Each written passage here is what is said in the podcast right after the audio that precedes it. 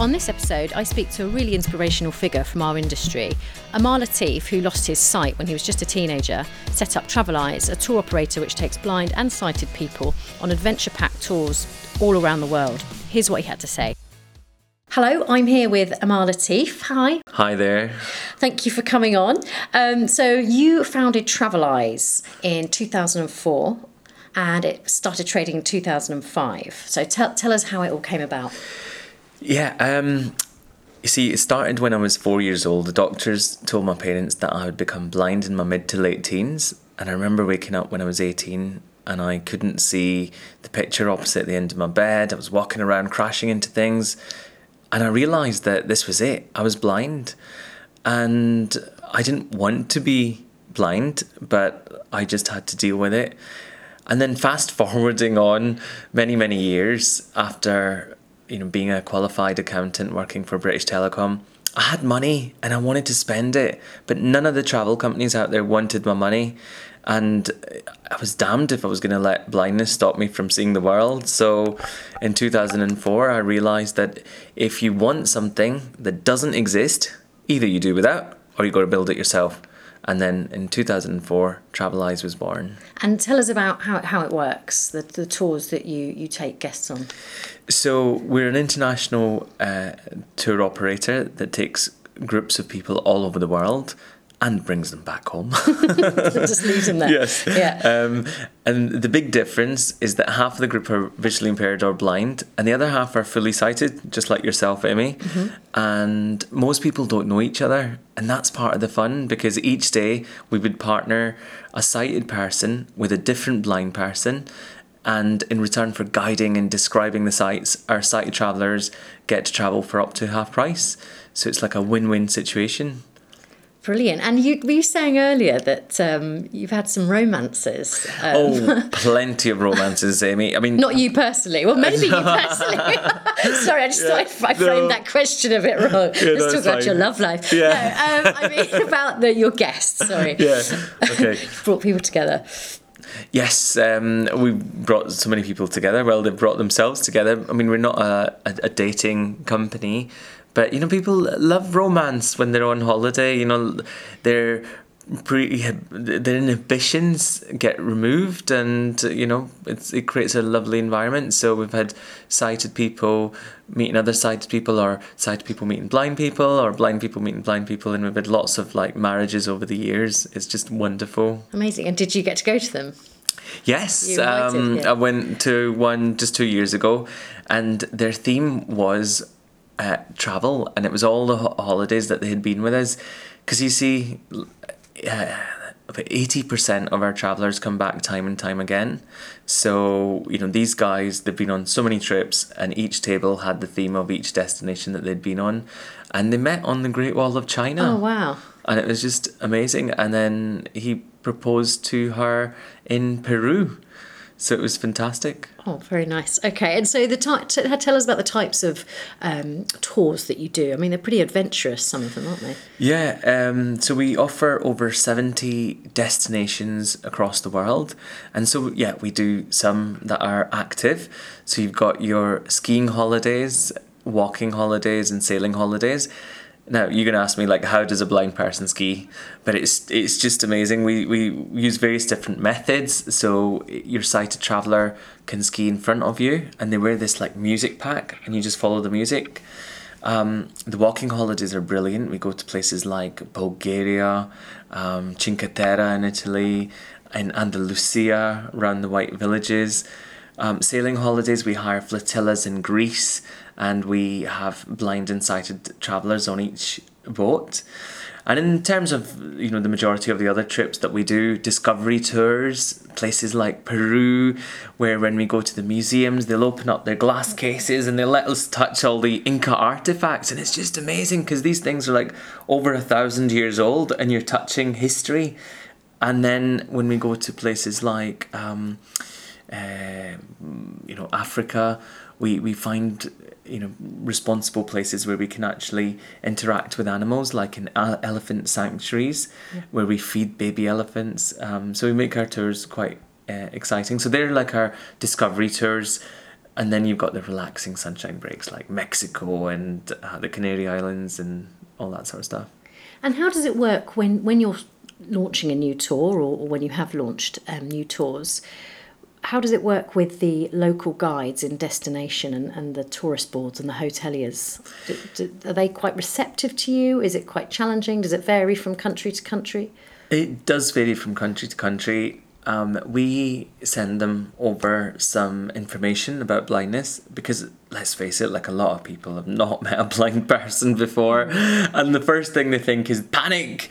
Hotels are panicking, thinking, "Oh, there's a group of blind people coming," and they're warning all the guests and everything that you know just need to keep everything clear. Right. But as soon as we arrive, like our groups are so sociable because every day we swap the partners around. So if you were on a trip, Amy, don't worry, you won't be like partnered with me the whole week. Stuck with. Yeah.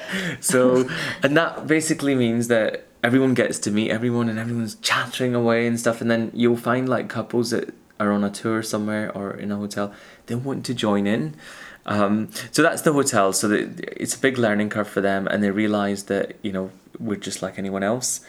We might just advise them like you know when the cleaners go into the rooms don't move things around because mm. like you know when you move somebody's shoes even like half a meter they remember where they put them if they're blind and so that can cause problems tour guides sometimes they panic they think oh my god I, you know i've been doing this for 20 years but i've never had a group like this and and the first thing i say is look don't worry it's uh you can use exactly the same language. Um, you know, you don't need to feel like you're walking on eggshells.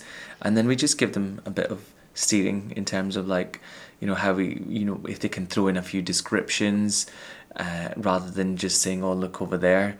Um, you know, and we, we, we, we give them some advice on how to make tours the most effective for our groups, which actually is brilliant because not only does it help the blind travellers, but we we it helps our sighted travellers as well to enjoy because then you know a lot of the times like when tour guides are marching you around it can get quite tiring and boring for everyone. Mm. So we make sure that you know we really work with our tour guides to make sure we've got them on the right page.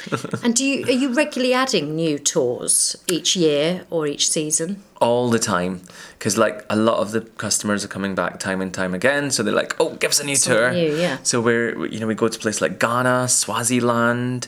Um, you know we're always always adding loads of places: Costa Rica, Chile we do in Costa Rica, for example, we do lots of zip wiring, kayaking, all that sort of stuff. So we make, we try and make it really, really interesting and, and, and varied, mm. and people really love that. You know, our our travelers, in terms of the sighted travelers, you know, probably on average about thirty five plus are blind travelers aged between 18 to 80 and they're all like you know really well traveled and they want to go and see exciting things and meet you know learn about cultures and stuff so we've got to keep them excited. Absolutely. And what, what are the most extreme trips you've done yourself? Um, well, I've done extreme trips. Uh, you know, when people watch me, for example, you know the, the, TV programs that I do, where I'm flying planes across Uluru or trekking through Nicaragua, 220 miles. I'm, I'm I always have to reassure customers, look, when you send your auntie Doris to us, uh, well, she will not be doing that. Do that yeah. She won't be climbing a 5,000 foot volcano. Yeah. Um, so I guess you know the more adventurous stuff is stuff that I do myself. Mm. Um, but with Traveleyes, you know, it's it's it's more like um, treks. But one of the really exciting uh, adventures that we are doing now is charity challenges. So we work with charities um, to help them raise funds. So next week we've got a tour of 30 people going out to Kerala in India and they're going to be trekking for six days. So they're going to be you know walking and, and they've raised money to come on this trip and half of the money goes to Traveleyes for the costs and half goes to you know the, the charity. So in this case it's the sunshine fund okay. which is a charity that helps disabled kids. And the exciting thing is so you know not only is a person raising funds but they're helping to guide a blind person so mm. it's got an interesting little twist. And you, you've got a tv show coming up haven't you? Yes. Um, i've just come back from filming uh, BBC Two program, which I can't really talk too oh, much okay. about. We'll have to watch it. But you'll have to watch it. You'll um, it'll be it'll be very interesting. You'll see what a blind person gets out of traveling, and not only what a blind person gets, but what the sighted world are missing out on. Mm. A lot of the times, you know, when you can see, you're you're taking your iPads and iPhones out, taking pictures, moving on. You're not really present in the moment So watch this space, and I will show you a great interactive way of traveling. Amazing. When's it out? Can you tell us that? Uh, it'll be over the next few months. okay. And yeah. the name of it? Are we allowed? Um, I don't even know the name Oh yet. right, okay. So it's a work in work in progress. Okay, That's brilliant. Um, do you think the travel industry does enough when it comes to, in particular, blind travel, um, but then also accessible travel? Um, I don't think that the industry is fully aware of blind travel. I think it's it's good that you mentioned it in, in you know accessible travel and blind travel because you know there can be quite two different things. People in wheelchairs and other disabilities, the requirements can be very very different. So somebody in a wheelchair, you know they need a ramp. But if you're blind, you don't need to do anything with the hotels. Like steps are fine. All that is good. Um, what we need as blind people is uh, websites to be accessible so that when we're booking the trips, we can book our own flight. You know, we feel independent and we can do it. At the moment, I don't think there's many airlines out there that you know blind people can book their flights and, and go. I think when you get to a destination, people don't know how to handle you as a blind person. They panic, and eh, Eh, and, and and so whenever we're traveling anywhere, it's great because you know we've got this stage where we can actually help educate people, and I love you know showing people how to guide a blind person and I've got a YouTube video so if you type in how to guide a blind person we come up Traveleyes comes up and uh, you know it shows you some some handy tips Okay. And how, how does your website work then? Is it it's audio? Is that right? Um, so the website is accessible, so it's exactly the same as any other website. So if you go on it, of course, we're a holiday company, so it's got beautiful pictures, and so we don't compromise on that. What we do is we label those pictures and we make them sound really exciting. If I can say me, it's a bit like you know when you read a book, mm. you get beautiful descriptions, don't you, in mm. the books, and often the book is better than the film. Always. yeah. So who knows? Maybe the pictures on our websites are, are more beautiful to our blind travellers than to sighted travellers. And who does those? Who do you commission to, Um, to write them? That's all in house. We've got some. uh, We've got a great team. So we have an excellent products team. We've got Laura and Emma who work in, in products, and they put together the products, and they do a fantastic job making sure that it's engaging for both our blind and our sighted travellers. And do you, I mean, our audience at Travel Weekly is primarily travel agents um, as well as suppliers. So do you sell through agents currently? So at the moment we don't, but we did with Co-op Travel. We had a beautiful relationship with Co-op Travel. They came up to us and said if we wanted to work together, and we did. We trained their agents, but then Thomas Cook came along and gobbled Co-op Travel, and then we continued doing the contracts, but all that fell by the wayside. But we would be very willing to work with travel agents, and you know because I think for the travel agency, it's not the blind people that they would need to find because you know we're well engaged with all the charities. It's the sight travelers. It's your solo travelers who um, don't really want to go on a singles holiday, but they want to be part of something. And by coming on one of our trips, it helps them see the world differently. It makes them more present in the moment, and it makes them look at their life differently because you've got blind people who uh, don't let their blindness hold them back. They're halfway across the world and they're having a good time. And it makes our sight travellers think, well, you know, what am I worried about? Absolutely. Okay. So so you're willing to work through um, work with more agents so they can get in touch with you, presumably, if, Yes. if they're if they're keen to, to work Absolutely. with you. Absolutely. Okay. Um, so where's next? What's on? What's left of your on your bucket list Um, of places to go? of places to go. Yeah. Um, oh, this is a tough question because for the last 14 years, I've been traveling probably 15 times uh, each year. And I love places like Cuba with its history and the sunshine and the music. I've loved Peru with its floating islands. I mean, I've just had an incredible life. So, next for me, I would say space. No, Yeah. really. I don't Wow. want, want to see what it's like to be blind and, and to be bobbing around Mm. on space.